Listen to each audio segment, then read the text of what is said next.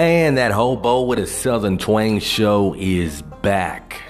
Coming to you something like live out of San Antonio, the 726. Of course, I'm the host, Joe Madness. Now, it is Wednesday, the 30th in October, 2019. 2020 is just around the corner. Tomorrow's Halloween. So hopefully everybody takes their kids out, parties it up if that's your thing, watch some movies, whatever, right? Whatever you got to do to celebrate and have a have a good old time, right? I don't know what I'm doing yet. I think I think I'm just gonna watch some horror movies, maybe play some video games, clean up a bit, and that's it. I don't know. Not much else. Not much else to do. So, figured I'd start this off with a story, right? So I was on the phone at work, listening to conversations like I usually do, because you know that's what I do at work. And you know, if you don't you don't recall what I do, I caption phone calls for the hard of hearing. So they got a phone, it's got a screen, and whatever the other person that's talking to them is saying, that's what I say. I repeat it so it'll pop up on the screen. So if they don't understand, they can just look down and read it, right? Read whatever that person said.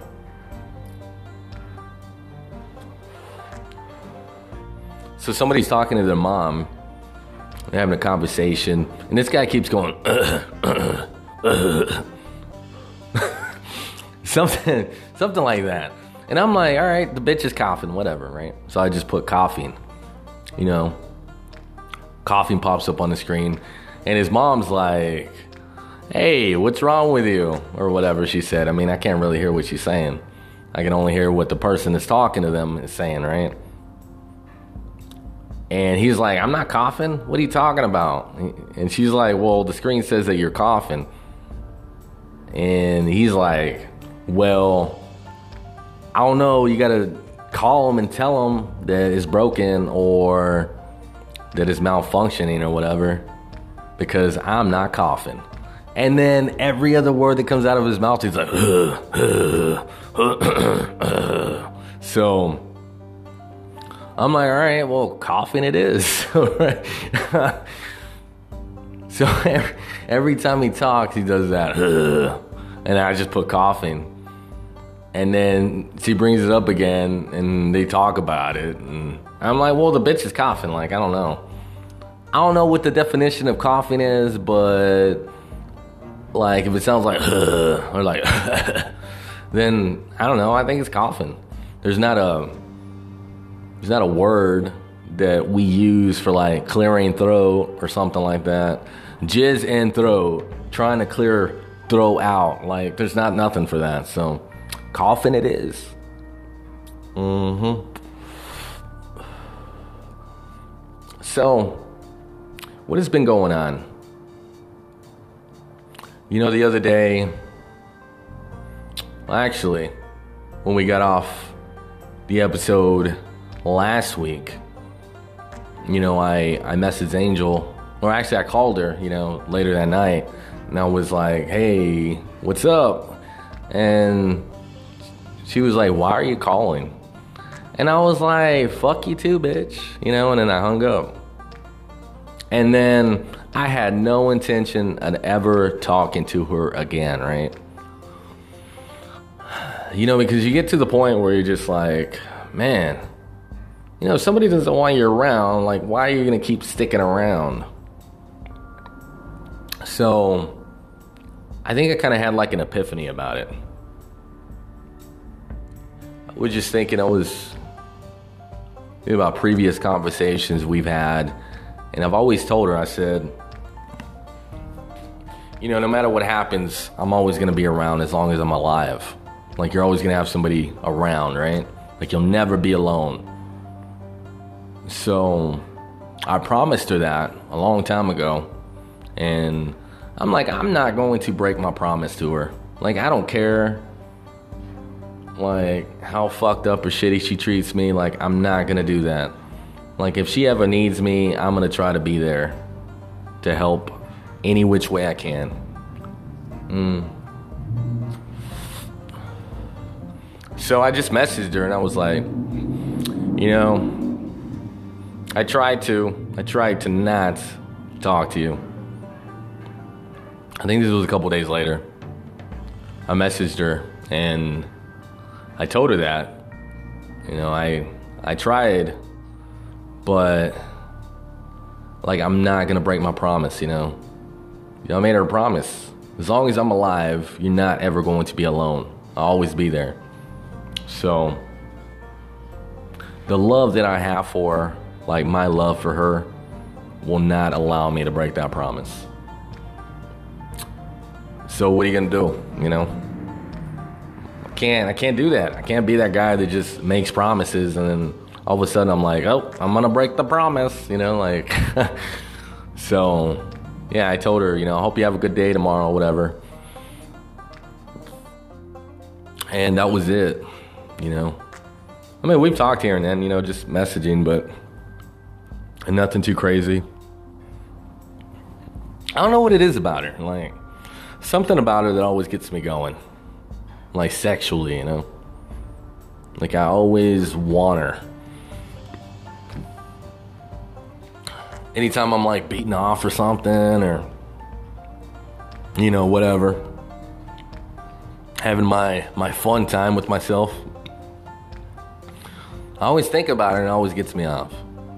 Like I I literally want to fuck her all the time and it's just like, uh, I wish I could. You know what I mean? So, anyways, enough about my sad portion of my life when it comes to love. So, I'm not really sure what's going on with that. The one thing I do know though you know, if she ever needs me, I'm there. So, yep. I like the I like the last episode though. I thought it was really entertaining. I was listening to it and I was like, man, this is fucking awesome. You know, I hope they're all like that. You know, they haven't been all like that for me, anyways, when I'm listening to them. But hopefully for you guys, you guys are always like, damn, can't wait till next week, you know, or whatever you guys say yeah, I just I don't know. It, it, really surprises me. Like earlier, I was thinking about this. and I was like, "Damn, man! People keep listening to the show.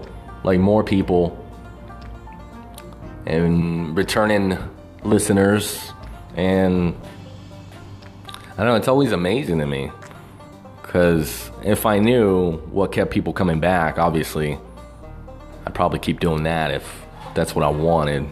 But I'm not even sure what it is. I mean, am I that interesting? I don't know. I have no idea. I personally, I love the way I talk and the sound of my own voice, you know? Hmm.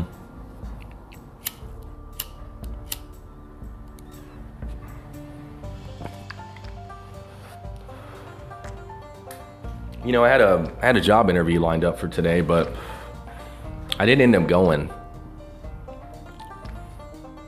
I, I didn't feel like paying for an Uber. And then I was just like, I don't know, man. Do I really want to go work there? So, I don't know what it's going to take for me to actually, you know, really, really, really try as far as just getting a different job. I guess, I guess it just goes back to the definition of insanity, you know? doing the same thing over and over, expecting different results, you know? Like I I guess I, I can't I can't expect to get another job doing the same shit I'm doing really, essentially, and then you know, be like, oh, okay, well this one's gonna be better, you know? It's like, nah, bitch, it's not. Like, you've been doing this kind of line of work for how many years now and you're still not happy? You know? But eventually, I guess, happy or not, I mean, the bottom line is I need more money, right? I guess that should be, I guess, take priority, right? Over working somewhere. It's not really challenging. That's easy. That's fucking, uh, you know, um, safe, I guess you could say. I mean, for me to get fired, I'd really have to fuck up. Like my current job, like it's so mindless, so mindless. Like I don't even know how much percent of my brain I'm using, but it's not very much. I'll tell you that. Like half time, I'm not even paying attention. You know. Which is kind of weird though, because if you're not paying attention, how could you possibly like repeat and be able to actively listen to what people are saying. Well, half the time I don't understand them, so that's a big problem. But other than that, I mean, if they're speaking clearly enough to where I can understand, then it's basically just like automatic mode. You know, like I'm on autopilot. You know, I read this quote. I want to say it's a Winston Churchill quote but I could be wrong. I could be wrong.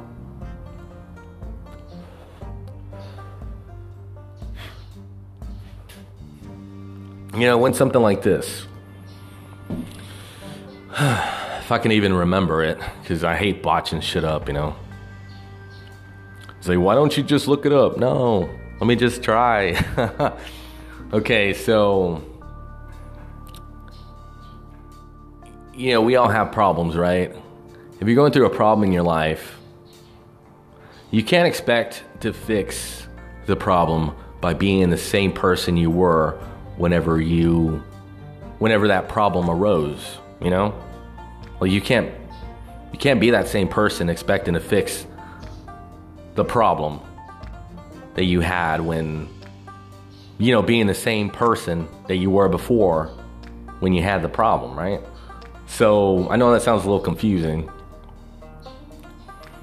so I guess basically, if you are living life and the choices that you're making are constantly putting you in these these predicaments, you know, and you're finding yourself in the same problem, to fix it, you can't be the same person you were, you know, when you're having these problems, these problems.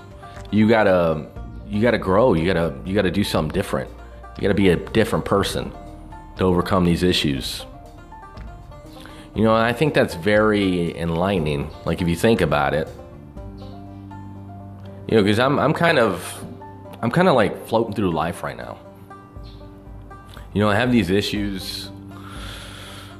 You know, I'm having like money problems. I'm having trouble like finding my way around as far as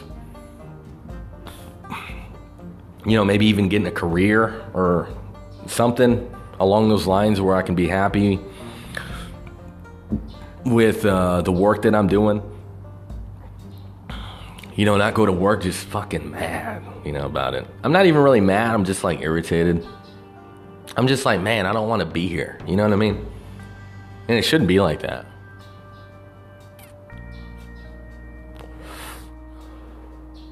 So, to fix this problem, I can't be the same person that I have been this whole time. I gotta evolve, I gotta change, I gotta figure it out. So I'm able to overcome this. And if I don't change, if I don't evolve, then I'm gonna keep having the same fucking problem. The same problems, right? It makes total sense to me. Hopefully, it does to you. You know, some of us aren't, you know, in a position where we're able to do something really about it. You know, like those bills pile up and we all know faith don't pay bills, you know. No matter how much you want to believe that there is somebody out there, a higher power that's gonna fix your problems, right? You're gonna lay your head down at night. You're gonna lay there in your bed. It's all comfy. Maybe it's not. I don't know your life. But you're looking up at the sky, the ceiling, and you're praying. You're asking somebody imaginary to help you out, to help you with all your hardships, help this person, help that person, or whatever, right? Well, Unfortunately, I don't I don't think it works that way. I think many people believe that it does because sometimes you get lucky and the next day, you know, there's a solution. Maybe there's somebody that just comes into your life, or maybe there's been people in your life that, see, that have seen you've been struggling and they're like, all right, well, I'm going to help them out. Like, I'm tired of this shit. You know, I'm tired of seeing them like this. You know, they need help, I'm going to help them. You know, I don't think it's because somebody imaginary was like, hey, can you help this person? I got you. I got you later when you need a, a favor. Just help me out with this one. You know, I don't think it works that way. I don't think there's a higher power out there that goes around, you know, telling people to help others. I think when you do help people, I think it comes from inside of you and nowhere else. I don't think it comes from some made up character or being that talks to you and tells you you must do this or that. I think you either want to help people or you don't want to help people. I mean, that's basically what it comes down to. You know, I heard another conversation on the phone I found rather interesting. I didn't really understand most of it, but fuck, man. If I was not on the phone for an hour with this this fucking phone call, maybe an hour and a half. You know, I usually hand the call off after 20 minutes because I'm annoyed. And you know, many times I I don't know, they're they're talking too fast and I need a break, you know. So I hand it off in hopes that the next phone call isn't all crazy. It's a little more manageable, right? Manageable to me. So this particular call wasn't wasn't bad. So I was like, all right, well, let's write it out. And they just kept talking and talking, right? Just having a conversation. And I can respect that. I mean, I do that. I've been known to have long conversations with people over the phone, you know. So I'm listening, and like right off the bat, you know, people were having problems, right? It seems to be a lot of the, the phone calls, you know, a lot of people out there in the struggle, or they're in their own struggle, and they think that it's a big deal. I mean, it's a problem to them. This particular phone call had to do with the church.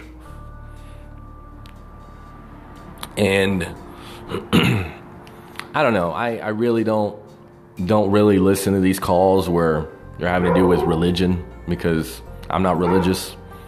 It just seems to be a bunch of bullshit. But this one seemed to be a little bit enlightening though.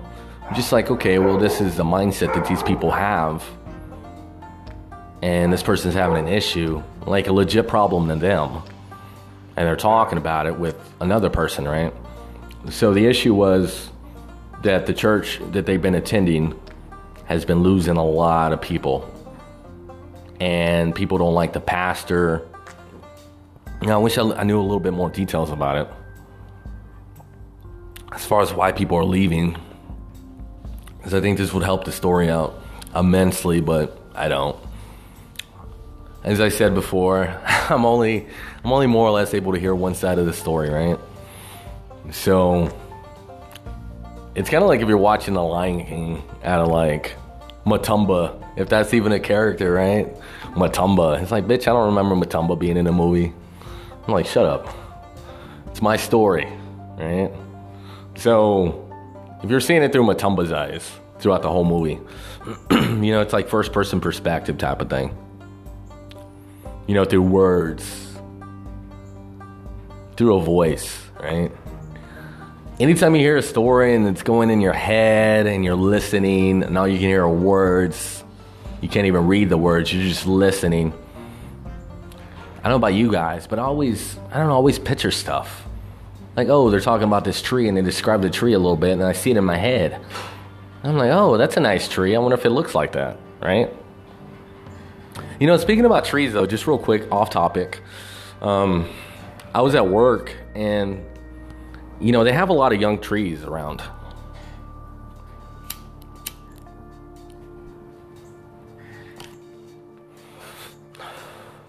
They have a lot of these young trees around. Anytime they clear out buildings or the wildlife, you know, like um, I don't know, land that has not been commercialized yet. You know, there's always like trees, there's always like bushes, you know, weeds and all. You know what I mean? There's like rocks and all sorts of shit, right? And then when they bring in the bulldozers and shit, they flatten the land, they level it, they take all the trees out and stuff. Sometimes they leave some, but not really. They don't really, they don't really leave trees. More or less, just kind of ravage the land so they can put buildings up, right? I think we've all seen that one point or another in our own travels.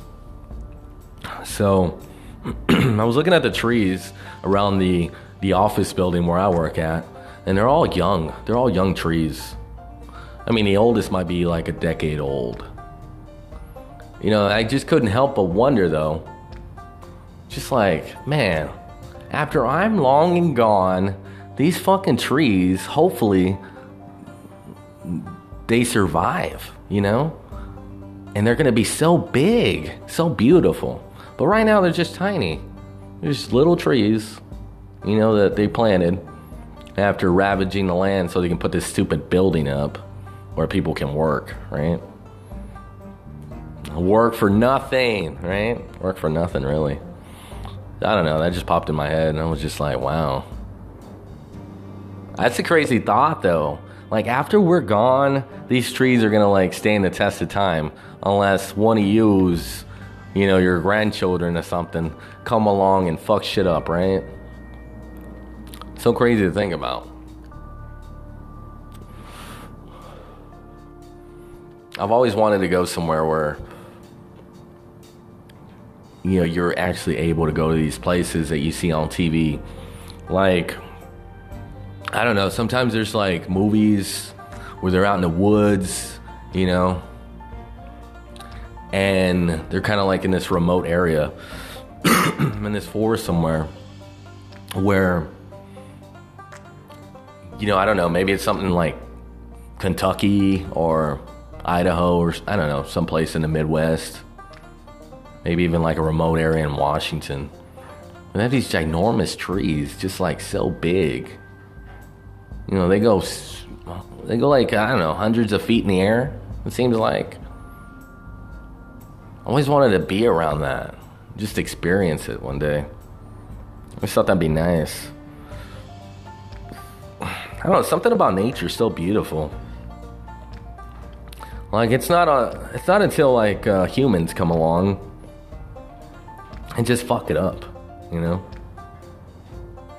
Even when you go on trails, like there are always these signs that, you know, they they warn you about the snakes and whatever might be there, right? The dangers, the poisonous, like fucking, I don't know.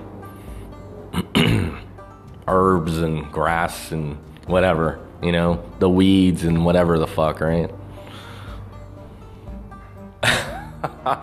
Anyways, just going back to the story, I guess. I just kind of went off topic there for a moment. But, uh, anyways, so talking about this this predicament that this this woman found herself in. So she's attending this church. Apparently, people were leaving, like the congregation, the members of the church have been leaving for a while. And one of the issues that she brought up was like, okay, well, you know, we've been contributing to the building fund, and there's so much money in there. And we're just kind of wondering where the money went. You know, every time I hear the building fund, I always think about fucking the Kings of Comedy. You guys ever watch that?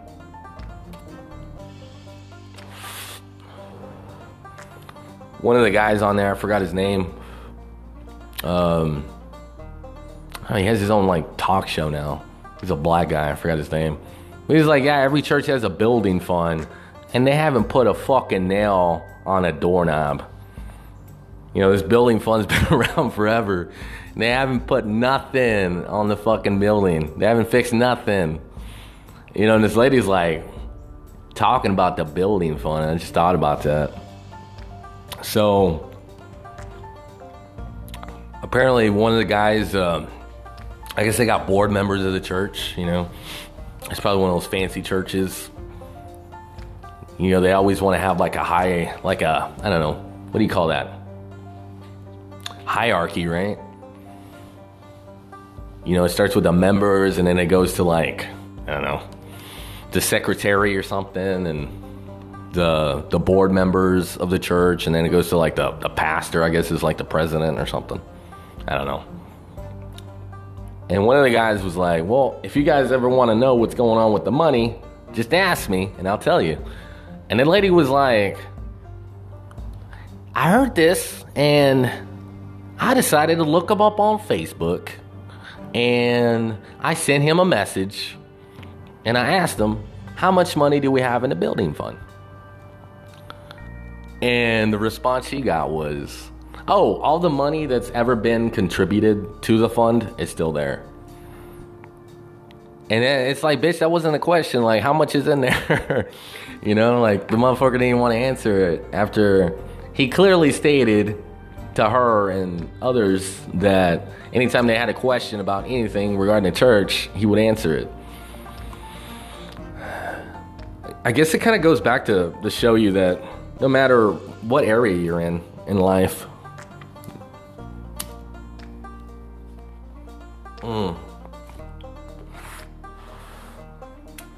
whether it's your own personal life, as far as home, it has to do with your work, it has to do with your religious life.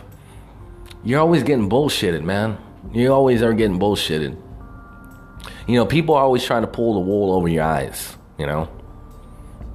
And you should always stick up for yourself. You should always stand up for the greater good. Even if it has nothing to do with you or if it does. Like you feel something something is wrong, something's a little off, right? You gotta speak up. You know, what is that saying?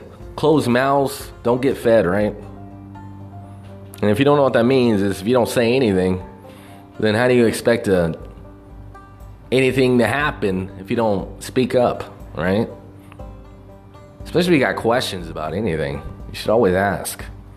No matter how, how silly they may sound in your brain, like sometimes shit pops up in your head and you're like, fuck, should that, should I be thinking this?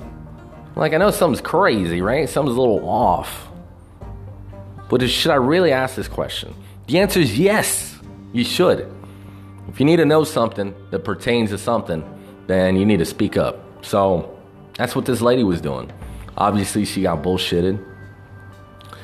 You know, and then she mentioned the hurricanes.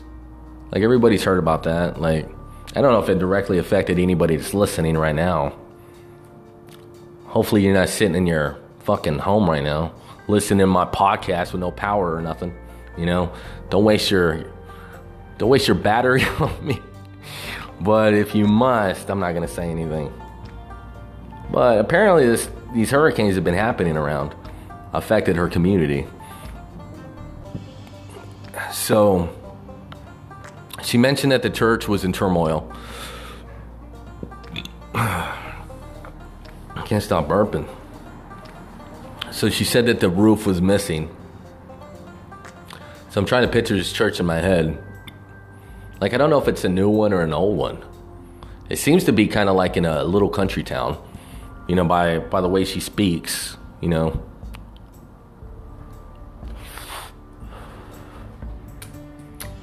But, but yeah, the church is in turmoil. There's questions about where the money that's been put into the church by the members of the congregation is going, or if it's even there, right? You know, later on in the conversation, she mentioned that that it was brought up and told to uh, a select group of people that a lot of the money was not there. So that sucks. You know, I'm not religious, but you know, when you hear shit like this, it's it's really unfortunate. You know, a lot of people they work hard for the money, and if religion helps you out in your life, who's to say it's wrong, right? Like if it does something positive for you and your community, the people around you, your friends, your family, people you care about, You know, this is what you depend on to keep you moving forward in life. And you know, some snakes out there coming to your your shit and they fuck it up. I mean, it's just it's bad, right? Like how do you catch these people that are doing wrong? Like you must see it though, right? In some form or another that these people are not right for the situation. They're not they're not good for you. They're not good for others. You know, shits like this has been happening for a long time. You know, there's a there's a many situations in history, instances where, you know, people come in, you know, people see them as some kind of savior. They see them as something positive that's going to help them, and they do the complete opposite.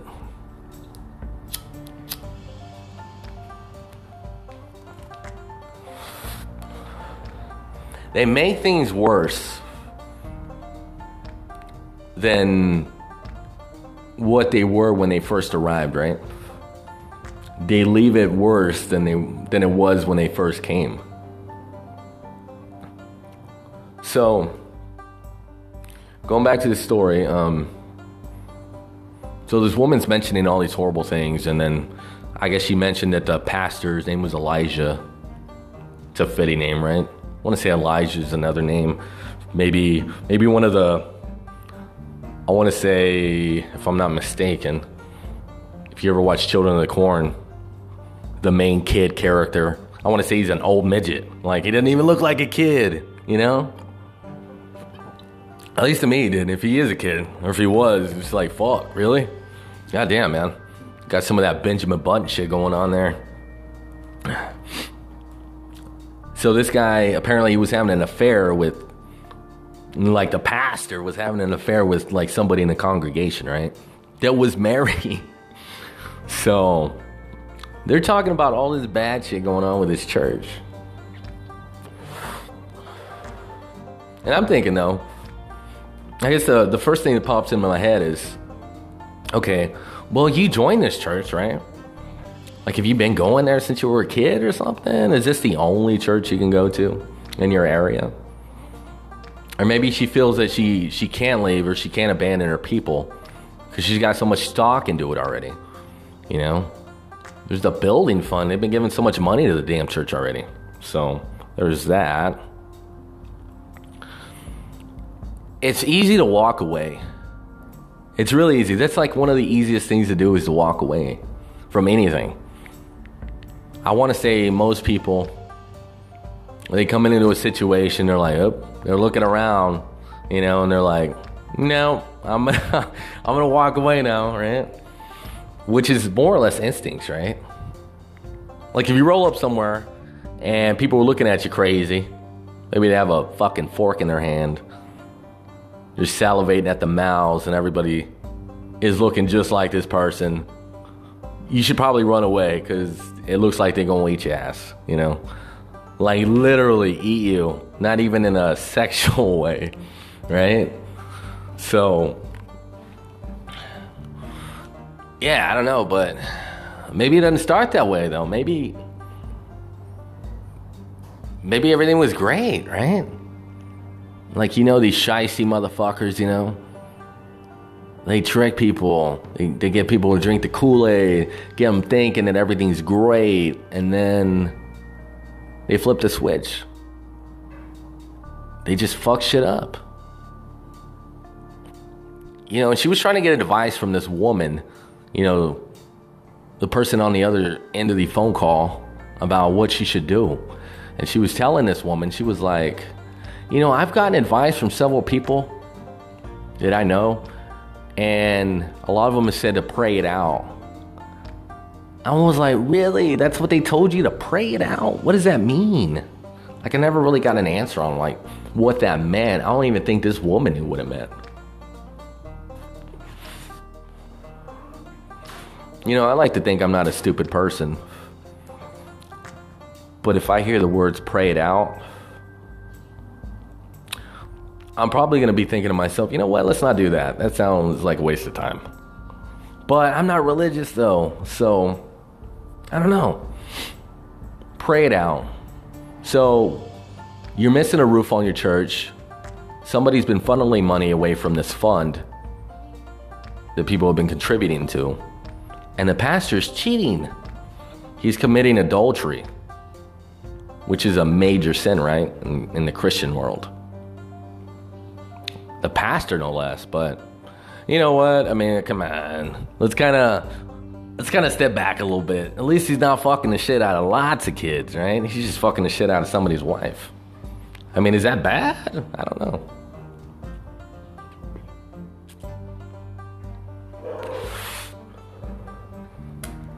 You know, I think that goes down, goes back to just kind of, you know, those two individuals, you know, that are in the relationship that are married. Just like, okay, well, they did something wrong to where their shit's not working and somebody's looking elsewhere for happiness. So their relationship's already in, in shambles, you know, the marriage. It's already basically on fire.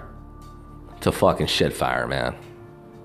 This pastor just kind of steps in. He's like, hey, I'll heal you with my dick. And then, boom, he's in, right? She's like, I couldn't use some healing, you know?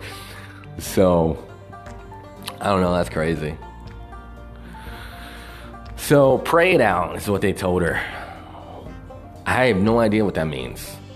Now, another thing she heard, you know, while they look for a new pastor to take over this congregation, you know, the replacement from what I heard so far was some guy. She's like, this man is educated. You can tell he's a teacher, but he just doesn't know what he's doing. It's like, all right, well, at least he's trying, bitch, you know? I guess if he's not fucking the shit out of the women in the congregation, I guess that's a positive, right? And she mentioned these other names. Man, I, I can't even remember their fucking names. Like at the time, I was like, man, I can't even forget these names because they were so interesting. One of the names was Dennis Powell. She was like, I hope Pastor Dennis Powell comes in. You know, she was so excited over this Dennis Powell guy. And right before then, she mentioned, I don't even know how we're going to get a new pastor. How we're we going to attract a new pastor if we don't have any money and, you know, all the members are basically gone, right? Like, how we are supposed to attract somebody? And then the other guy she mentioned was like Kenneth, Kenneth Jalopy or something like that. Jalopy. Kenneth Jalopy, right? And I was like, that motherfucker sounds gangster. Could you imagine? Yeah, I'm Pastor Jalopy. And we begin this afternoon, this evening. Let's open to the book of Psalms. And the great Lord from the great book says, right? Some shit like that. so apparently, before anybody comes in, what she needs to do, from what she said, was she needs to she needs to do a, a religious fasting. But she was asking the woman, she's like, How do I do that? I've never fasted before. It's like, well, if you use Google, you'll know that fasting basically means you can drink water but not really eat anything. Like, you can't eat anything. Like, how long are you gonna fast?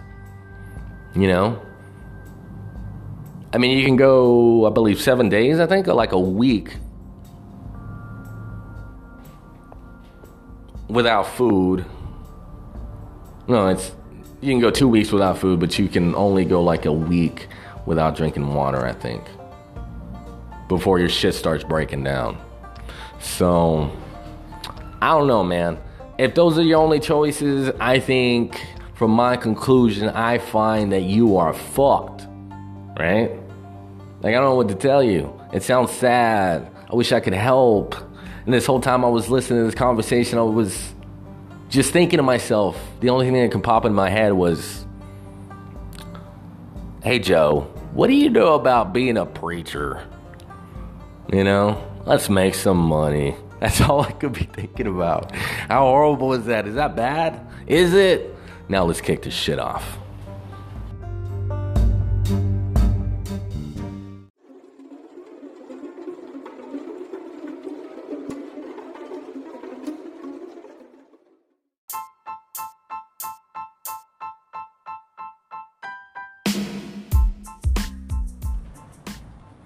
And that hobo is back on the mic.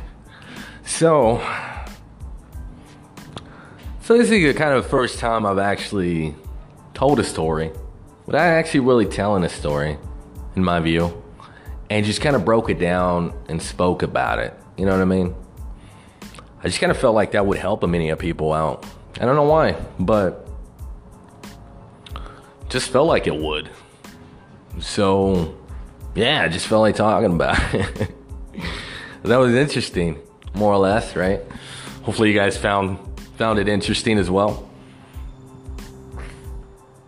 So, one thing that's been going on that I really have no idea or anything really about, knowledge, anyways,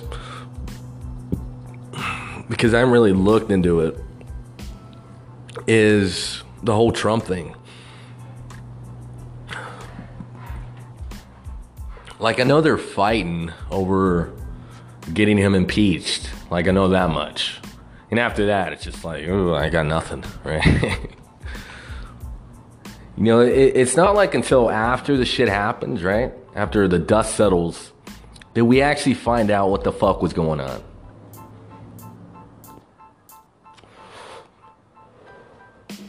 Like, I actually wish I had the cliff notes. You know, a broken down summary of the situation from both sides. That way I can be like, oh, okay. Now I'm up to speed, right? Now I know. Now I finally know. But to me, though, even though it has to do with the president, like I just, I don't know. I don't really, still not even at that point. I'm like, you know what? That's worth a Google, rant. You know, one thing that I found interesting as well, you know, is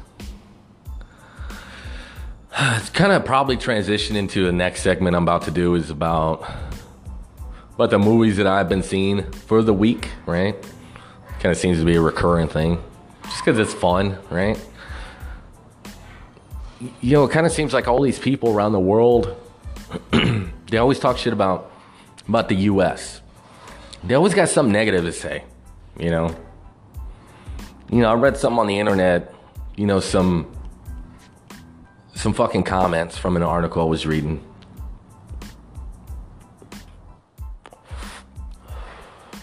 And this this particular comment had a was actually coming from somebody in Germany. And then we're talking about how the US president sucks so bad and the US is this, the US is that. And you know what? I'm not really patriotic, but when somebody's talking shit, you know, I kind of like to analyze it a little bit. Like, where are they coming from? Do they have a leg to stand on? Do they have a good argument, right? Just kind of shit that goes through my head. I didn't actually write any comments, but what did go through my head was something a little bit more like, okay, well, you're from Germany. German born and raised. And it's like, okay, the Nazis got their shit pushed in. They were actually on a roll though there for a little bit, for a little bit, you know. But if your people were not part of the Nazi party, like, okay, so Hitler fucking hated you. You know what I mean? Now, I don't know this person's life, right? Obviously, I don't know anything about him. But the thing I do know is Germany would be the probably the least country to talk any type of shit. You know what I mean? Like Europe in general is just like, why are you talking shit about the US? If it wasn't for the US, you guys, who knows what the fuck would happen to you guys because we're basically the country that saved World War II. You know, I don't know if anybody knows that. Like, if it wasn't for the US jumping in, Hitler might have taken over the whole fucking planet. I mean, I don't know. Him and Mussolini and the Japanese, I don't know. What would have happened? You know, the thing about the US, there's so many different people here from all walks of life. And for the most part, this country was built on slavery, right? I mean, there's that. Horrible, horrible shit. It was also built on foreigners, immigrants. So every everywhere we are, everything that happens, you know, people got ties to all over the world, right? Here in the States, here in the US. So if something's going down in like fucking Germany, you know, fucking the UK, um, China, whatever, right? Africa. You know, people from here, they get a little bit sad, right? Because it's happening in their homeland. You know, and just maybe they have embraced the culture and the life here in the US, but you know, it is what it is, right? I mean, your people are from a certain place. You know, Mexicans do this all the time, except for me. You know, like I don't really claim Mexico like at all, at all. So any, any shit happens in Mexico, I'm like, yeah, I'm glad I'm not in Mexico. Fuck that. Fuck that place. You know what I mean? But a lot of people aren't like me though. And that kind of brings me to my next thing that I want to transition to, which is talking about the movies that I've been watching. The first movie I watched was called The Professor. Now, this one had nothing to do with World War II, but the second one did. Before we get back into that, let me tell you about this movie called The Professor, starting, starting, starring Johnny Depp. Right? Everybody knows who that is. Some people think he's the sexiest motherfucker alive. I mean, I don't know. He could be in some people's eyes. You know, if you're a man and you like that type of shit, cool. You know, if you're a woman and you like them, fuck it. Why not, right? Maybe he'll get in his pants one day. I don't fucking know. But his movie is actually one of his better ones that he's made in a while. It came out, uh, I want to say it came out recently, maybe like 2017. So it wasn't wasn't that long ago. Basically, it was about like the storyline was about Johnny Depp's character, which is a professor at a college, and he finds out that he had stage four lung cancer. Motherfucker's never smoked in his life. The character, no, I'm not talking about Johnny, I'm talking about the character, right? Because everybody knows Johnny Depp smokes like a fucking, like a fire stack, right? You know what I mean? Like Johnny Depp smokes more than the fires in fucking Cali. That's how much this motherfucker smokes. So, the character has stage four lung cancer, never smoked a day in his life. He's got a family, right? He's got a wife, he's got a kid.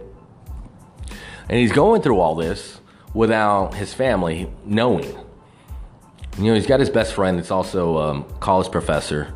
And, you know, he's just kind of lost. He's just,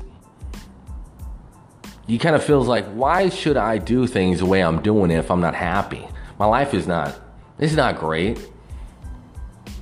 I don't like what's going on. I mean, I only got, okay. Well, he actually sat down with the doctor, and the doctor was like, okay, so if you do treatment, yeah, you might have a year.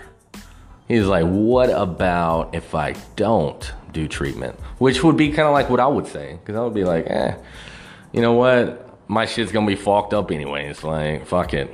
What do we got to live for? What do we got? I can't name anything. So, the doctor told him six months, maybe. So, this is what he was dealing with in his own head. He just found out that he just had six months, possibly. What are you gonna do if you only have six months to live? I don't know what the fuck I would do. I really don't. I mean, I'm a horny motherfucker, but would I wanna fuck the shit out of everybody at that point? I don't know. What would I wanna do? I couldn't answer that question. I mean, one thing you can't take out of that though, somebody's misfortune and, you know, listening to that, seeing it on the big screen is just, okay, what if that happened to me? What am I going to do? You know, these are all choices that we we have to make in life, you know, if we're given we're dealt that shitty hand, right? These are all choices that we have to make. There's no way around it. You have to make a choice. And that's the thing about life. We we have plenty of choices. We have choices about everything. You know? What do you want to eat? What do you want to drive? Do you want to drive? What type of female do you want? What type of man do you want? You know, just choices and choices and choices, right? That's all life is, really. It's just choices. You make good ones, you make shitty ones. So going back to this movie, he decided not to tell his family, you know, which is his immediate family, you know, his his wife and his kid. And he decided to go to work. You know, first thing he did was ask his uh, his boss for sabbatical. And he was like, and he's like, yo, wait a minute, okay. Before you open your mouth, I know, let me tell you something. I know that you're fucking the shit out of my wife. You're having an affair with my wife and you're married. You're having an affair with a colleague's wife that has tenure here at the university. So you're gonna give me what I want because I'm fucking you right now. I'm pushing that in. This is basically what he told. He told him that, you know? Maybe not verbatim, but something like that. So he decides to, to go to his class the next day after hearing this shitty fucking news, right? He decided to go to his class and teach. Now, before he started his class, this is what he decided to do.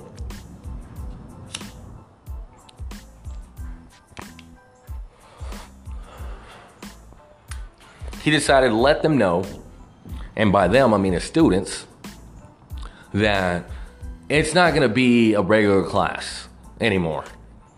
You know, he doesn't have time for that. He, did, he literally doesn't have any time for it. He said, basically said, if you showed up in sweatpants today, you need to walk out right now. Walk out of the class. If you don't read ever, aside from this class or any class, then walk away. You know, basically listing all these things, these characteristics, these traits of people that he did not like and appreciate and he let them know that if they did stick around, that the most they were going to make in that class was a C. And if they just left right now, they were going to make a C anyways. And when everybody heard that, most of them, most of them left, right? Most of them left. So he's like, okay, well, the students that do stick around, you could make an A. But in order to make an A plus, you have to teach the class something that we didn't already know. And right off the bat, there's this fucking feminist sitting in the corner. He's like looking at her. He's like, no, you're not going to talk about that bullshit in my class. Because if you do, no, you need to walk out. You need to walk out right now. So he's basically laying down the law, right? He's letting them know what's up. He's giving them the expectations all laid out so everybody's not confused, right? And then he's like, okay, well, you got to read a book, you got to talk about the book in front of the class and teach us.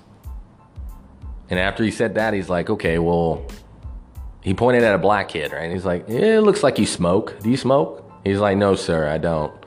And then this other black kid lifts his arm up. He's like, I smoke. He's like, Can you give me a cigarette? He gives him a cigarette, right? He lights it up, never smoked a day in his life, right? And he's like, right? And then he just he gives it back to him. He's like, "Oh, this is disgusting. I can't. No, I can't do this." So then he, he tells the class, "Okay, well, I need to go on a binger, and if you guys want to join me, then let's go to the bar, and it's on me, right?" So they go to the bar. He wants to get to know everybody. They're all talking. He ends up picking up the waitress. He fucks her in the bathroom. Because his wife's already fucking the shit out of his boss. Why not? Right? Why not?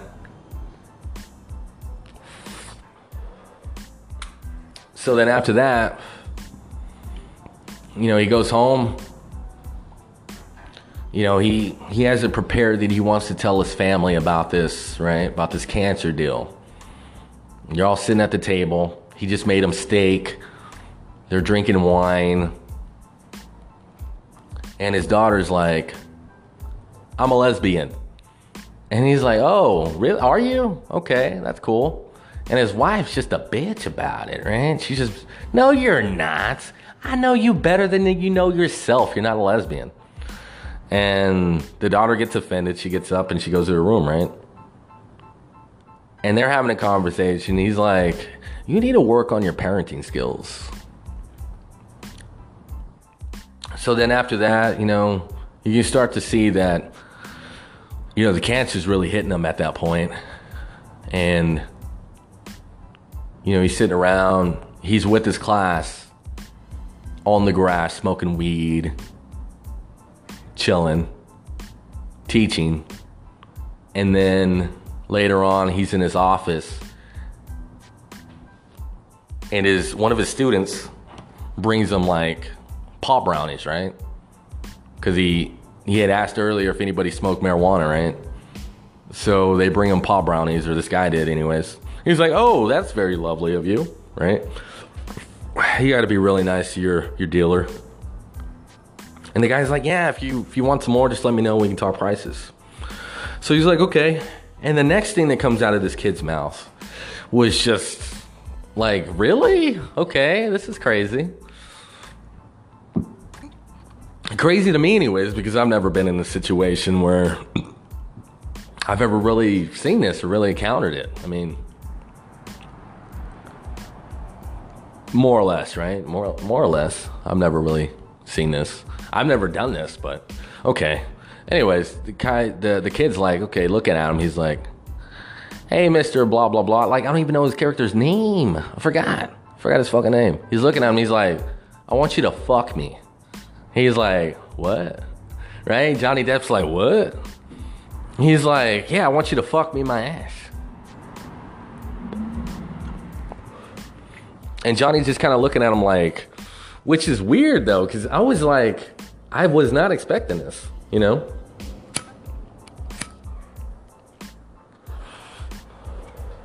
I was not expecting this response out of uh, Johnny Depp's character.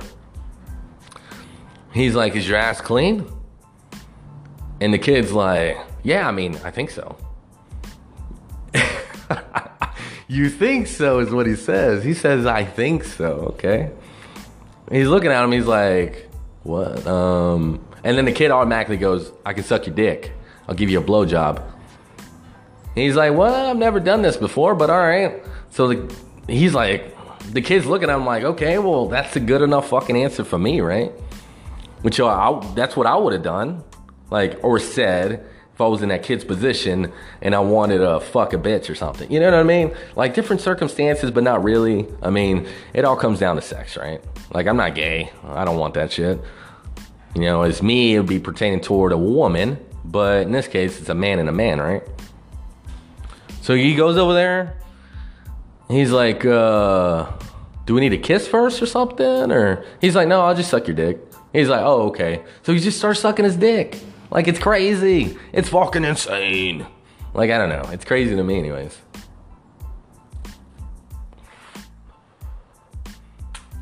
So then after that, you know, his boss gives him a sabbatical. You know, there's more mourning. And he never gets around to telling his family that that he does have cancer you know, what does end up happening toward the end of the movie is, you know, his boss is having some kind of party or something. He decides to do a toast. And by he, I mean Johnny. So he's he's standing up in front of everybody. He's like, I'm gonna talk and you guys are gonna listen. And he tells one of the waitresses that's going around serving everybody wine, she's, he's like, You need to stand here right here and not move. Cause it's gonna be a while. So she tops him off on his wine. He starts talking. He starts thanking people that he loves, like his wife. You know, because they have an understanding. They, they've been through some shit. You know, he has some real love for her. Even though they're not in love anymore at that particular moment, Like I could understand that. Okay, you've been with this person a long fucking time and you're married. Like whether or not somebody cheated or not, I mean, you still have love for that person, right? As a person. You know, he thanked his best friend. He looked at his boss. He said some shit to him. And then he let everybody know that he had cancer and he was dying. You know? You know, after that party, he had a moment with his daughter, which was not there at the party. And she asked him if he was okay. He told her he wasn't. And she said, Are you going to be okay? He said, No. I don't think he ever told her that he had cancer, but she kind of knew that something was wrong and that he wasn't coming back. You know, he gave her some advice. It was a heartfelt moment. It was really sad. It was it was actually really sad. You know, he gets in his car and his his his daughter's out there, you know, standing by the doorway as he's getting in his car. He rolls down the window and he's like, You're gonna be okay, kid. You know, I love you. And then he drives off. And that's the end of the movie. Like it's I don't know, it was a it was an amazing movie, in my opinion. I really enjoyed it. You know, something that I didn't expect from Johnny Depp, but I'm glad he was able to portray that character in that way to really, you know, bring it all together for the movie, you know, the film.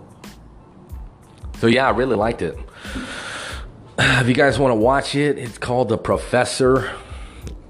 I haven't seen it anywhere, like as far as streaming wise. I get it on uh, the DVD Netflix.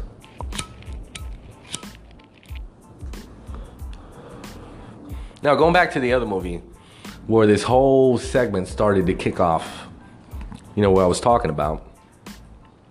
You know, this movie's called The Darkest Hour. You know, it's about Winston Churchill, you know, his rise to become prime minister during World War II in Great Britain. So, you know, one thing I learned about this movie which I mean, it's really hard to actually go kind of play by play like I did with the professor with this movie because it's mostly just a lot of bickering, a lot of uh, a lot of comments, a lot of just I don't know. Wasn't really a story. It was just more or less them getting to the point where they placed him in power, and then what he kind of did, more or less, the struggle, right? When he took over as prime minister to try to help this country that was already fucked, right? I mean, it's basically what it was. During World War II, Great Britain was fucked. Like, their neighbors basically were Hitler and Mussolini, right?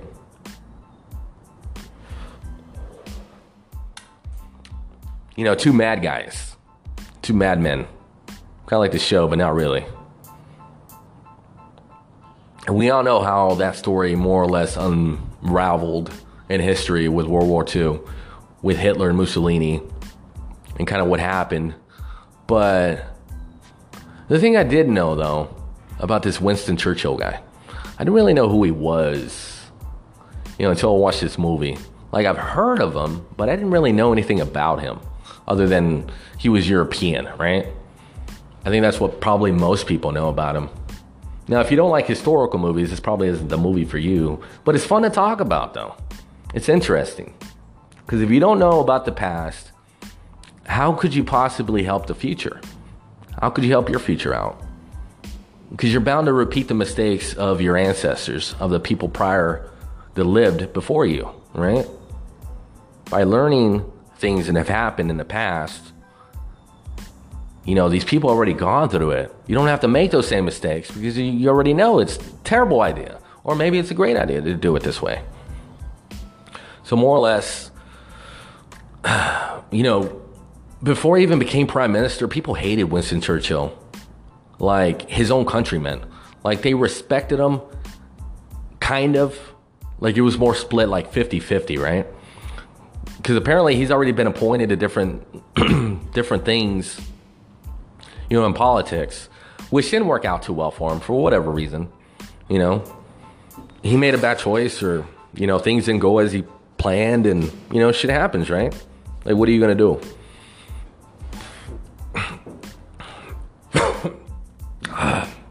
Man, I ate, a, ate some hot dogs earlier. Kind of seems like it's bothering me a little bit. Take a swig of the beer, feel a little bit better. Take another swig, you got a party, right? All right, so let's see. How do we start this?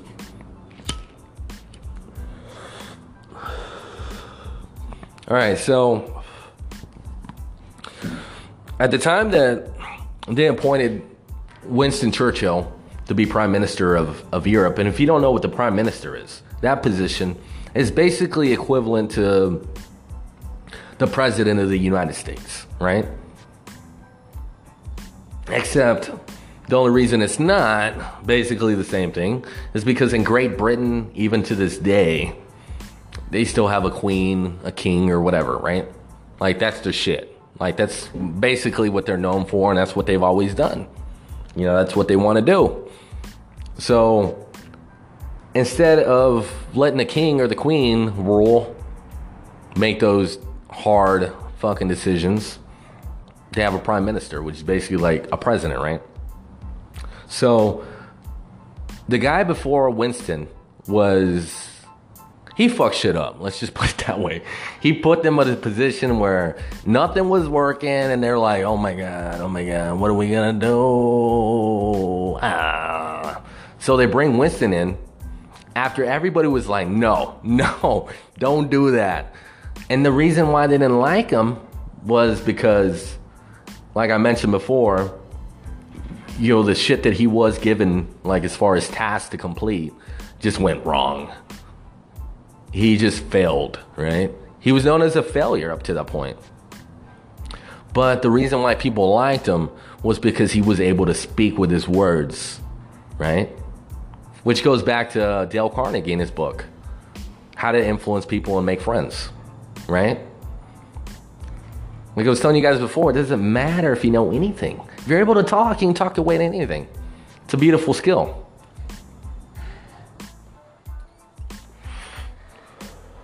which I'm still working on.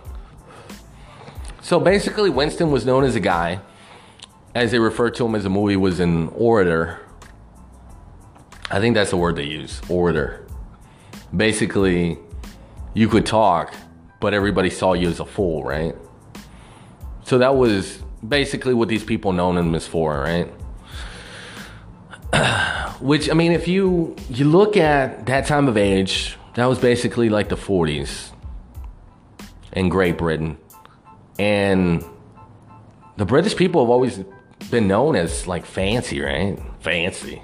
You know what I mean? Sit around drinking their tea. They're all proper and shit. I don't know about today. Today's probably more different, you know?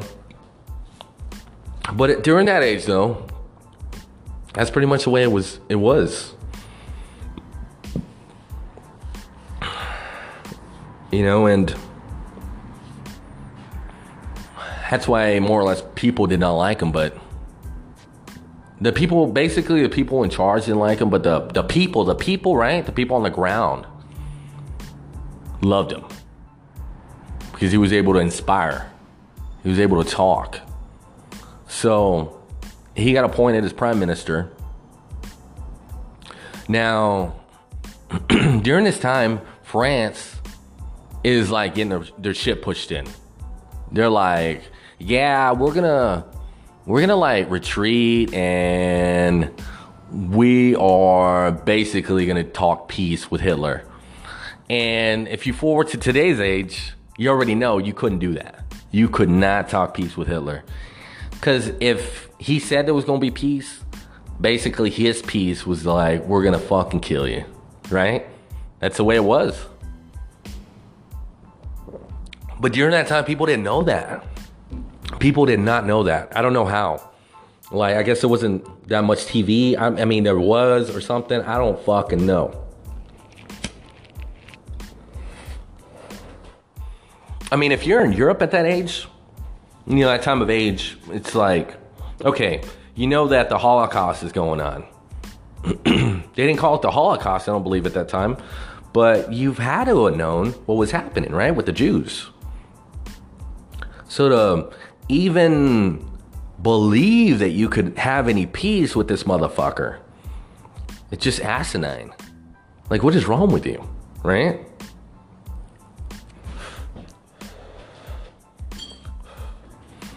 So basically, most of Germany is already fallen.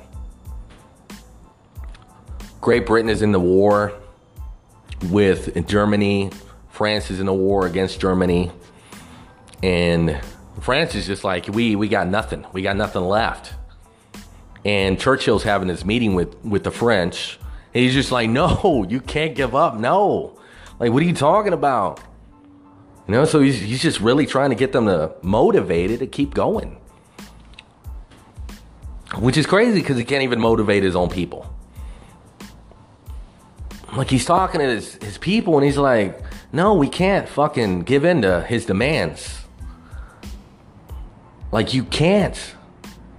We're all gonna die. So he's telling me, he's like, we're gonna fucking die fighting if we're gonna die at all. But I tell you right now, we're not gonna fucking die. We're gonna win.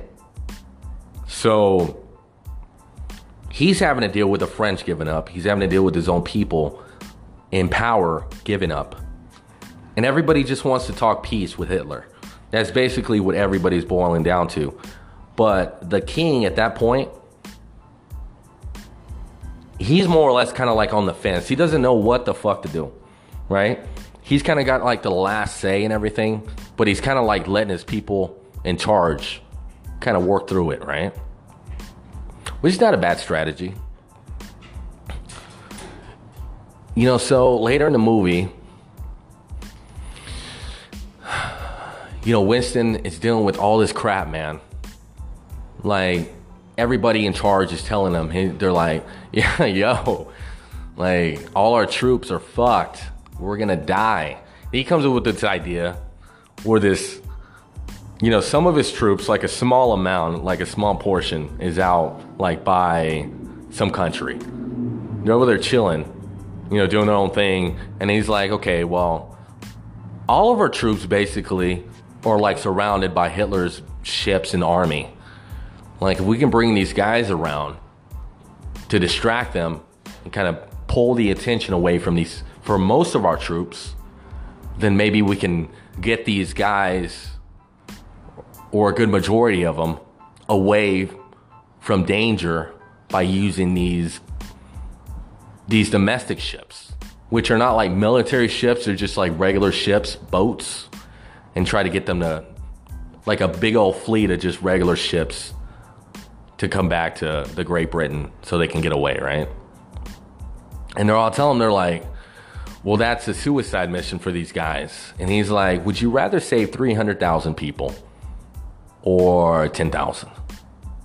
And they're looking at him like he's crazy. They're like, peace is the only way to go. And he just gets so angry. He gets so fucking mad. And he looks at him. He's like, you can't reason with the tiger when your head is in their mouth.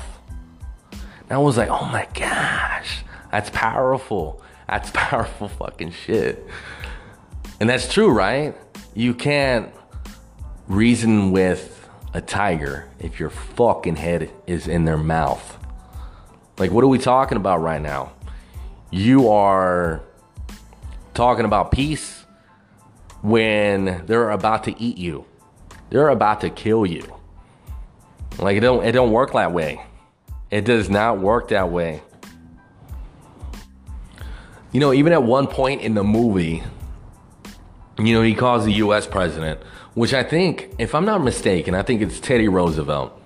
I think that was the president in the 40s, right? During this time period where you're, you know, World War II, right? So Teddy more or less was known as was kind of like a, a burly, like manly man, right? And he had glasses. He had full cheeks. He had a beard, I think. Now, I'm not really too savvy when it comes to World War II history, but I know a little bit, right? You know, I know Pearl Harbor happened during that period. Now, a lot of people believe that, you know, Pearl Harbor was a conspiracy to get the U.S. involved in the war, right?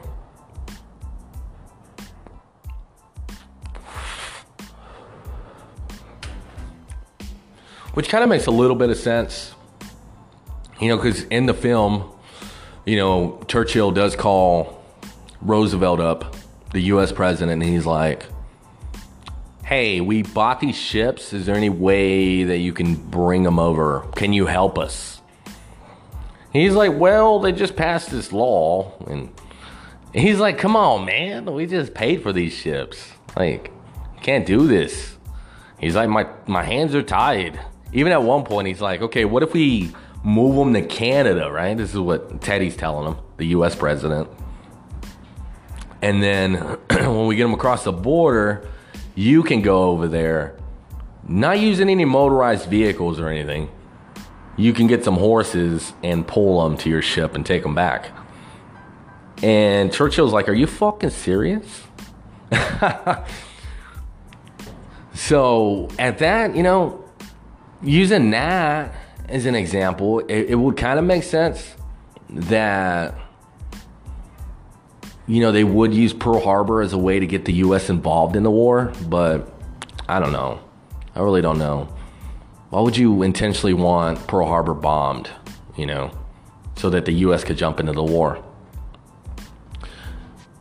So that's basically what happened in the movie. You know, basically you know, which is uh, it was interesting to me because I didn't know anything about the Great Britain like side of it. You know, I didn't know who Winston Churchill was. Apparently, he was a great guy who was able to talk, and he movi- he motivated his people to get them to fight. You know.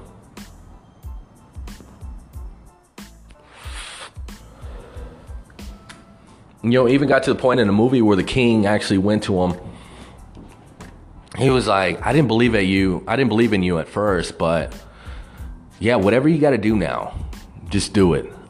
I don't want peace with them because that's not happening. That's not even an option. I want you to get the people to fight. You know, that's what we need to do. And Churchill was like, wow, my own people that are in charge don't even want that. Like I've lost most of my support. And he actually told him to go out and get, you know, test out the vibe from the people, get a feel, and see what they wanted. And that's what he did. He jumped on a subway train and he was actually talking to the people on board, and they were actually really surprised because they're like, oh shit, it's Winston Churchill, right? I guess it would be kind of like Obama jumping on a fucking New York City fucking subway while he was president, right? Equivalent to probably something like that. And yeah, people were telling him, "No, fuck no, man. We're not. We're not gonna give up. We want to fight." You know. And that's what he decided to do. He decided to motivate his people, tell them exactly what the people wanted, tell the people in charge what the people wanted. So that was the story of that movie. The Darkest Hour. Now, it's easy to look back at the past and be like, okay, well, this person fucked up, that person fucked up, right? You should have did it this way, you should have did it that way. But just so many dynamics, though. You got so many countries involved, and you don't. If you're in charge, like, how do you know what to do? That's got to be a scary position to be in. You know, especially if you got all these people around you that do not support you. You know, they see you as a failure. You know, basically how World War II ended was the Japanese were working with uh, Hitler and Mussolini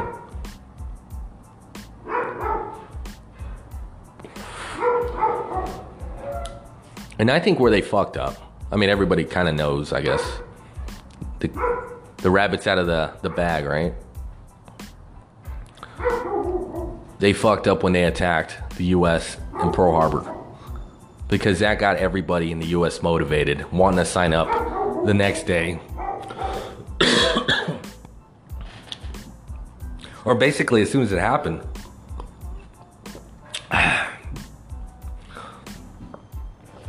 Had every young man, every fucking old person wanting to sign up, wanting to help. Because we just got bombed, you know?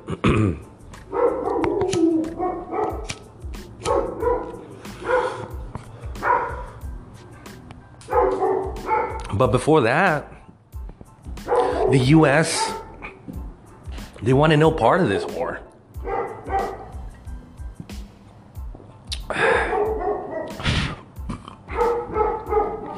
Which is kind of strange if you think about it. because it seems like nowadays, it seems like most Americans want war. You know, the ones with guns, which is basically most of the population, want something to fight. They want something to fight. I don't know why. Like, why can't you just be happy with your kids? You know what I mean? Your family. Get a hobby. you know what I mean? They're like, nah, we want war. And it's like, all right, well, uh, that's stupid, but okay, right? So basically, after Pearl Harbor, every American basically wanted to sign up and fight. You know, and that's what happened. A lot of people signed up, a lot of people died. But if the US would not have jumped into the war, then the world as we know it would be a different place today. Which is, uh, it's, it's a scary thought. It really is. Let's take a break.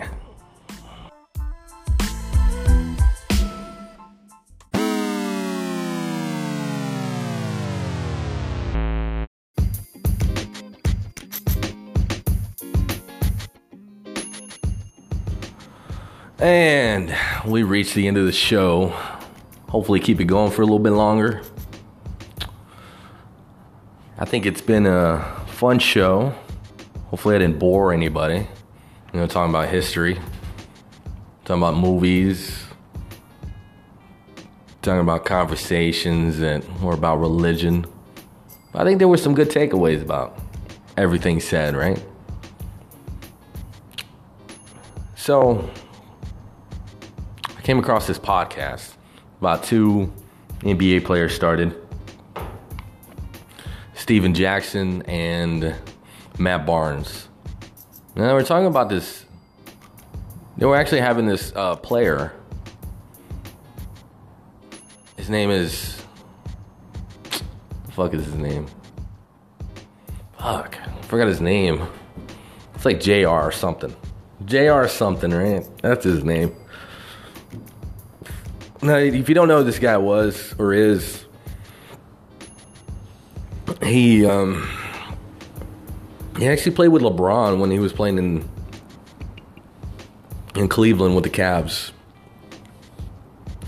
Can't remember what game it was. I think they were playing the Warriors. They were in the finals. They were playing the Warriors, and there was something that happened. He's known for. I think it was like toward the end of the game. He got a rebound. He thought they were winning, but they weren't. And he was just kind of standing there. And then LeBron at the end of the game's looking at him like, "What are you doing?" You know. So he basically fucked that play up. A lot of people blame him for the for the Cavs losing.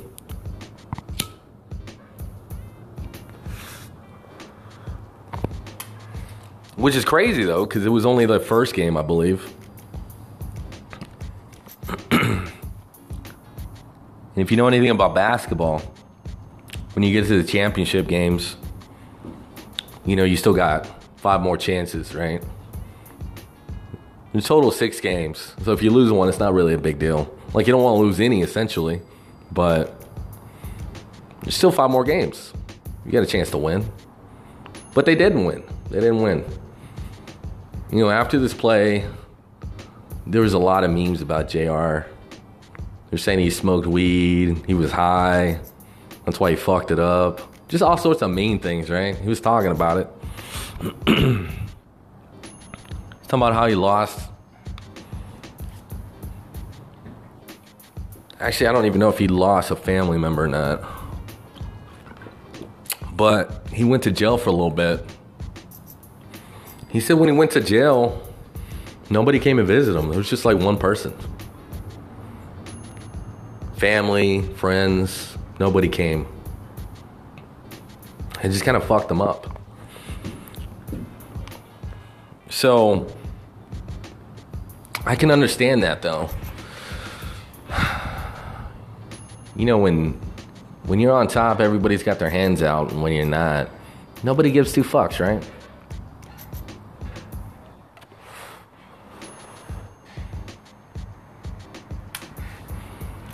You know, at that point, he said he realized who the people were in his life that were important and who the ones the ones that were not. So even though he was faced with adversity, he was able to come out with something positive out of it. You know, he realized who his, his true friends were, the people that really cared about him. But yeah, he said after he got out of jail that, you know, he didn't give a fuck about himself anymore for a while. He lost himself. you know, that's that's crazy though. Um, a lot of time, the the media they want to they want to judge these athletes, these celebrities, and then nobody really asks why. Like, what's wrong with you? Why are you acting that way? Are you okay? You know, the biggest question is just like, are you okay? You know, everybody sees that these people got money and they're just that's the that's the most thing they're fixated on. They're like, "Oh, you got money. Everything's great. Like what could you possibly need?" They forget at the end of the day everybody's just a person. We're all people. Whether you got money or you don't got money. Everybody's going through some shit, you know? You know, I thought it was a really interesting uh, podcast. It's about an hour long. It has video. They were just talking, you know, just just chilling. You know, it's unrelated, but it's kind of related in a way. You know, I think I've mentioned this a few times. It's it's crazy how people talk shit about athletes. Like especially the media. They're quick to say that somebody's a bum or they're they're not any good. They fail to realize that like in the NBA, there's only like a 450 spots available on a team. So it's basically like at the most maybe like 15 players on a team.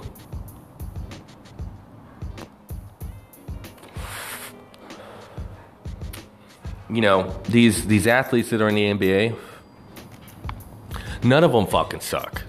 You know, it might appear to you, to us, that maybe one of them's not any good, but think about it though. Really think about it. If there's only 450 spots available, that's not very many.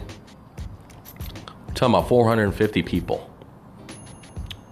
You know, there's there's small fucking counties in America with less people than that. You know what I mean? There's counties with about that amount of people that are really tiny. They're just a dot on the map. Sometimes most of them don't even appear on the map. So if you're in an organization where there's only 450 spots available for at any given time, and there's literally probably a billion people who want to be in that spot, one of those spots. You mean to tell me one of those guys, especially if he's not riding the bench, is a shitty player, is horrible? We've all heard it before, right? We've all heard it. We've all heard somebody talking where they're like, oh, this person sucks. It's like, how do they suck?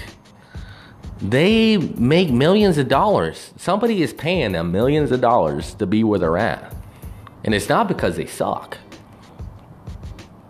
You have to be able to do something to be able to play basketball. They're not just going to let you play. You know what I mean? So think about that next time you trash a player, man. You know, I'm not sitting here trying to defend these players or anything. I'm just kind of like dropping knowledge, I guess. I mean, I don't know. You, you won't ever see me, hear me sitting there saying that a player sucks. You know, I might be upset because they beat my team, but it's like, goddamn, man, these, these guys do not suck. You know what I mean? I wish I could play. I wish I had half the skills that any of these players had. you know, I'm jealous of the guys that play on the bench. You know, there's there's players that play on the bench. I mean, not play on the bench, but that ride the bench. They don't even play and they make like a million dollars. All they do is work out. They work on their game.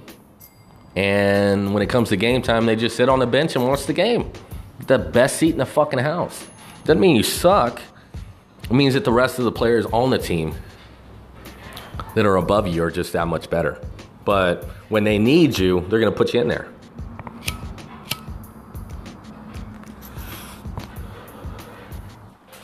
I mean, think about this though. Why would they put a shitty player on, on a team? That wouldn't make any sense for anybody. Even business wise, it doesn't make any sense. You know what I mean? It's just, I don't know. It's a little, it's a little irritating when people say that athletes suck. You know, it's like you're just mad because they don't pay you to do whatever they're doing. You know, that's all it is. You're just upset. Just admit it. You know, we all get upset. It's all good. Just don't go around trashing these people, man. You know, and then another thing that's bothersome is when they talk about their families, you know? They don't care about their families. It's like, why you gotta bring that up? Like, that has nothing to do with sports. If he made a bad shot, okay, say, okay, he's, he's fucking, he sucked at that shot, you know? He could have done better, you know? Trash him on that. Fuck it, right? Why not? You know, at the same time, I kind of realize it is a business. You know, these these media personalities, they got to talk about the game. It's like, okay, you got to make it entertaining for people watching or people listening to you.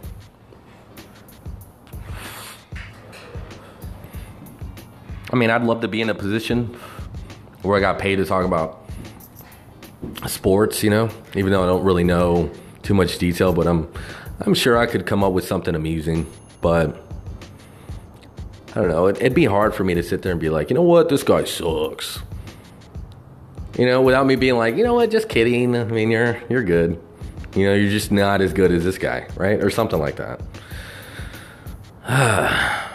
That's crazy, though. It's like, where do you draw the line, though? I mean, I can see it from the media's point of, point of view, you know, their perspective that they got to sell, right? They got to sell. They got to get people to watch. If you don't say some crazy shit every now and again, you know, to get people, keep people watching and listening, then your show goes down and then you don't have a job anymore.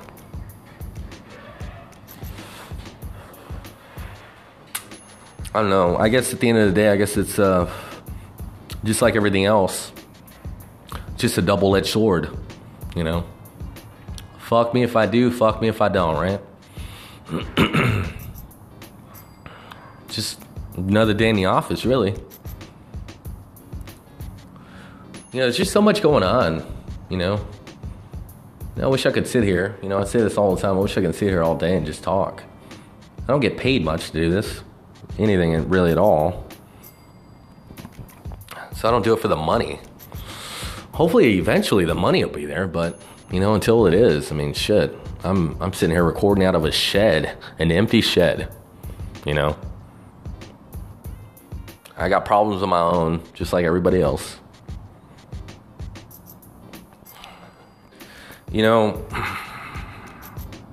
one thing that does kind of bother me a little bit is just seeing all the lonely people out in the world, you know?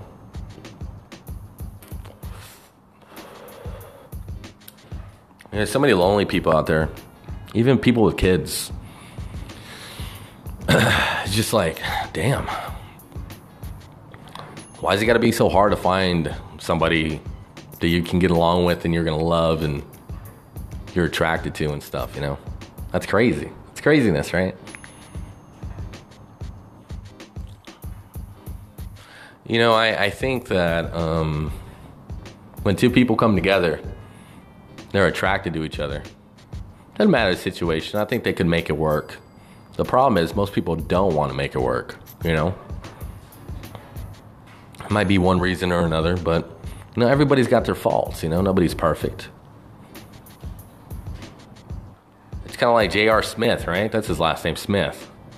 You know, he fucked up that play that a lot of people berated him, They just fucking jumped all over him, just busted his balls forever, made memes and all this shit.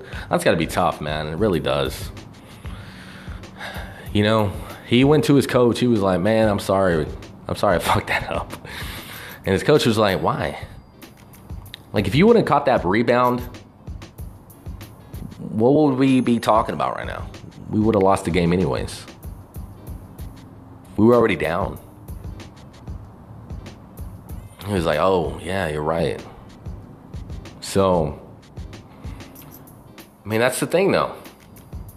We're all humans, we all fuck up. It's in our nature. Everybody makes mistakes, everybody does. Some mistakes are bigger than others, but if you don't learn from them, that's where you're really fucking up on your own. You come out of your mistakes with more knowledge than you came into it with, and you're already a better person. You are already ahead of the game there, you know? If you don't ever make mistakes, you're not ever gonna learn anything.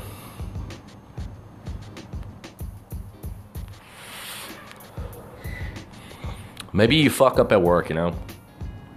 Feeling bad about about shit that happened at work. You know, it had you feel in your brain, in your head, in your own world that it had everything to do with you, right? You know what? You got to move past that though. You can't just sit there and dwell on it for the rest of your life, for weeks.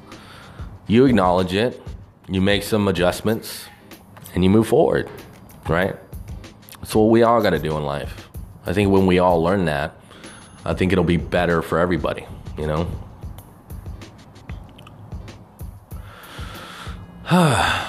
so, there's a lot of good takeaways from today's show. You know, I, I talked about that quote, you know, you're dealing with a problem. You can't be the same person that you were when that problem came about and expect to, to fix it. You can't be that same person. You have to adjust. You have to change some things around to fix it. You know, the same person that that was there when that problem came up cannot fix that problem. You can't. You can't expect that person to fix it.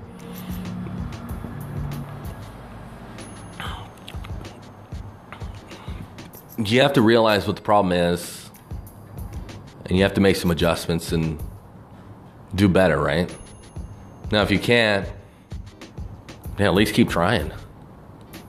You know, that's what I think basically what we're all doing is just keep trying. We're keeping trying. And we're all trying to do the best we can in this fucking crazy world of ours, right?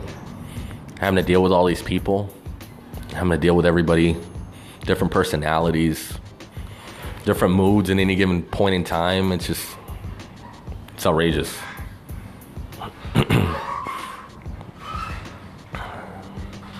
a holiday season, and I'm still alone.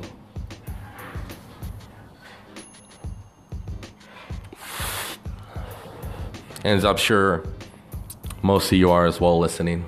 And if you aren't, then good on you. Hopefully you're happy. Hopefully you are. You know, in the meantime, if nobody else has anybody else significant in their life, there's no reason why you shouldn't not be happy by yourself. You know, you should enjoy your own company, work on yourself, better yourself, get a hobby, right? Fucking everybody knows what my hobbies are. you know, I just um, I just realized that 2K fucking fixed a problem that they were having in the game. You know, and it was crazy though because I forgot I forgot this.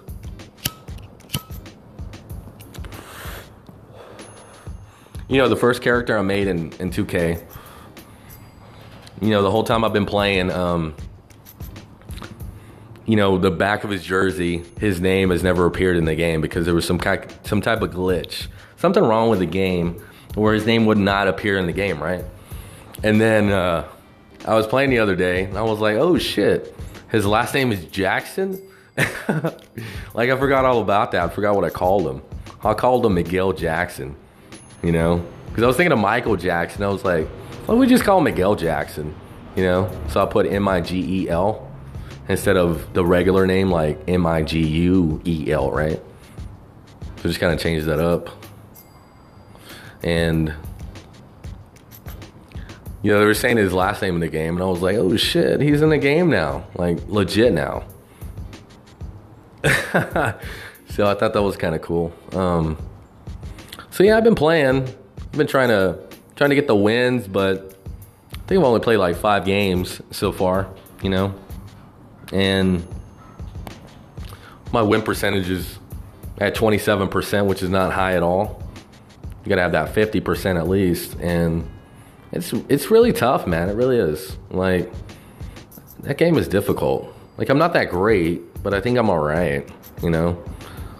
So I'm just I'm continuing to trying to learn, trying to do better.